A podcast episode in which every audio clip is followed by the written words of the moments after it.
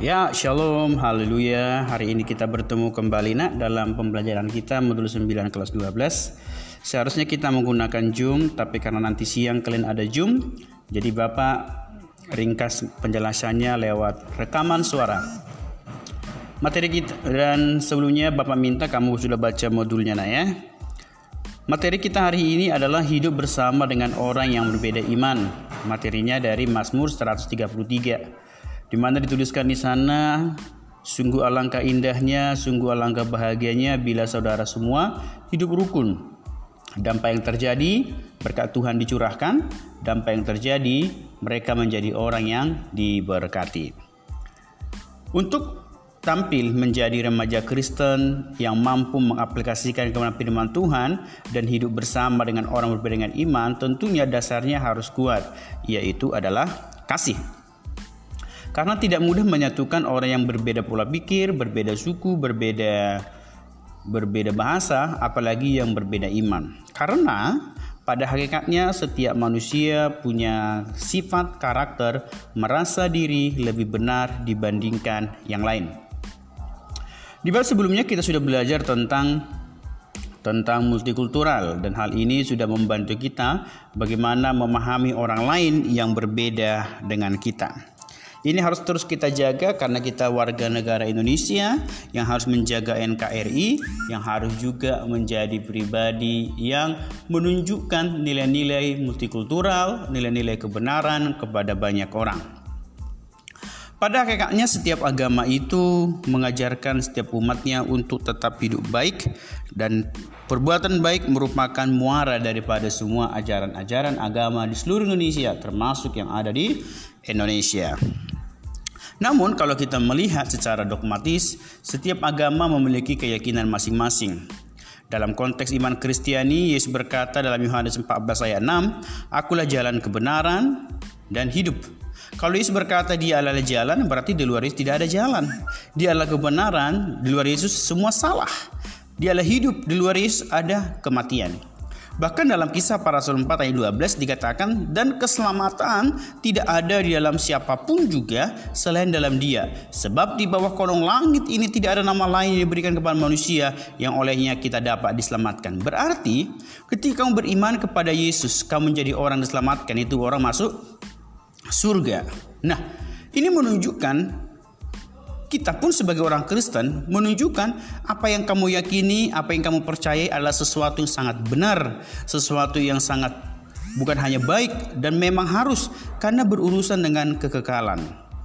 Klaim-klaim kebenaran yang mutlak ini membuat orang sulit terkadang membangun hubungan. Keyakinan Kristen akan agamanya bisa saja membuat dia susah membangun hubungan dengan orang yang juga punya keyakinan yang benar tentang agama yang dia anut dan akui. Tapi hari ini Bapak mau sampaikan untuk menunjukkan yang kamu yakini benar tidak dengan kata-kata, tapi tunjukkanlah itu dengan sikap perilaku seperti Matius 5 ayat 13, 14 bahkan 16 kita adalah terang dunia bahkan dikatakan garam dunia. Di ayat 16 berkata, biarlah semua orang melihat perbuatanmu yang baik dan memuliakan Bapamu yang di surga. Nah, di kalangan Kristen sendiri ada beberapa paham tentang bagaimana melihat agama orang lain. Ada orang Kristen berkata semua agama ini sama saja. Oh, ini bahaya. Ini karena dia nggak punya keyakinan terhadap apa yang dia imani. Sikap ini melihat semua agama itu relatif. Tidak semua dianggap jelek, tidak semua juga dianggap baik. Sikap, meni, menu, sikap ini menunjukkan bahwasanya orang ini tidak terlalu tertarik dengan ketuhanan. Sekalipun dia Kristen ya. Ada orang yang menganggap oh ini lebih pak, ini kebalikan yang tadi.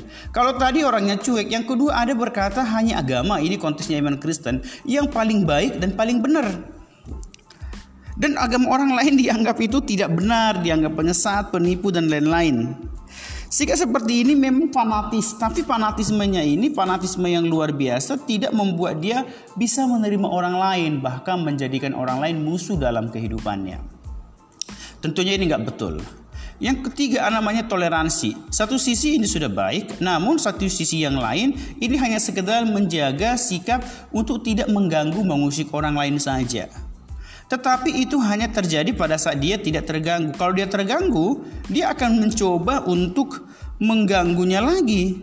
Karena kalau dia merasa agama lain masih dianggap sebagai gangguan dan ancaman, maka dia bersedia uh, bersedia menerima kepada mereka sampai batas tertentu saja. Lewat dari batas-batas yang diharapkan, dia bisa bertindak. Nah, apa sikap remaja Kristen sebagai orang yang menghargai agama orang lain, uh, berhidup bersama orang lain? Tentunya yang baru saya bilang adalah menghargai agama orang lain. Ini merupakan ciri yang ditunjukkan oleh orang Kristen yang dewasa, bukan fisik tapi imannya. Orang yang dapat menemukan kebaikan dari agama orang lain tanpa merasa terganggu, terusik oleh kehadirannya. Dia dapat menghargai agama orang lain bukti dia benar-benar menjalankan agamanya, khususnya kebenaran firman Tuhan. Ingat ya, Yesus mengasihi semua orang. Jadi kita pun harus membuka diri dengan lapang untuk boleh mendengarkan semua cerita dari agama orang lain.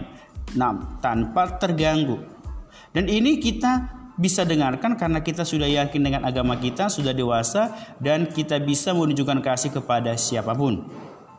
Ingat nak di dalam Alkitab banyak beberapa tokoh yang dipakai sekalipun tidak beriman tapi menunjukkan kebaikan bagi orang-orang beriman. Ketika ketika pengintai-pengintai ke Jericho datang ada dua orang Kaleb dan Joshua mereka ketahuan ada seorang wanita yang tidak beriman yang saya tidak satu iman dengan Kaleb dan Joshua menyelamatkan mereka. Ada Raja Kores yang tidak satu iman dengan orang-orang Ibrani dipakai Tuhan membangun bait Allah yang kedua. Bahkan ada orang-orang yang tidak satu iman juga dalam perjanjian baru tapi bisa dipakai Tuhan oleh karena karya-karya Tuhan yang luar biasa. Jadi anak-anak Bapak, keberagaman agama merupakan bukan merupakan kenyataan yang tidak dapat ditolak. Namun keberadaan agama jangan dijadikan alasan untuk menjauhkan seseorang dari pergaulan sosial maupun memperoleh pemenuhan hak-haknya sebagai warga negara Indonesia.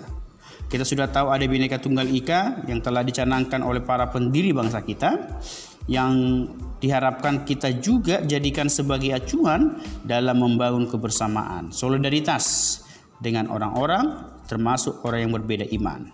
Dan dari sudut pandang firman Tuhan, hukum kasih yang diajarkan Tuhan Yesus merupakan acuan utama bagi remaja Kristen untuk membuka diri terhadap mereka yang berbeda iman. Nah, lebih lengkapnya bisa kamu baca buku paket atau modul Bapak kasih dan untuk memperdalam materi ini Bapak kasih ada satu soal evaluasi dan sudah ada di Modo. Silakan cari satu berita tentang masalah kerukunan antar umat beragama, boleh dari internet, televisi, YouTube, buku paket dan lain-lain. Coba cari tahu apa latar belakangnya dan berikan tanggapanmu terhadap masalah tersebut. Demikian pertemuan hari ini. Tuhan Yesus memberkati. Tetap semangat, tetap cinta Tuhan, tetap belajar. Raih yang terbaik. Bukti kamu cinta Tuhan, nilai-nilaimu juga baik. Shalom, haleluya.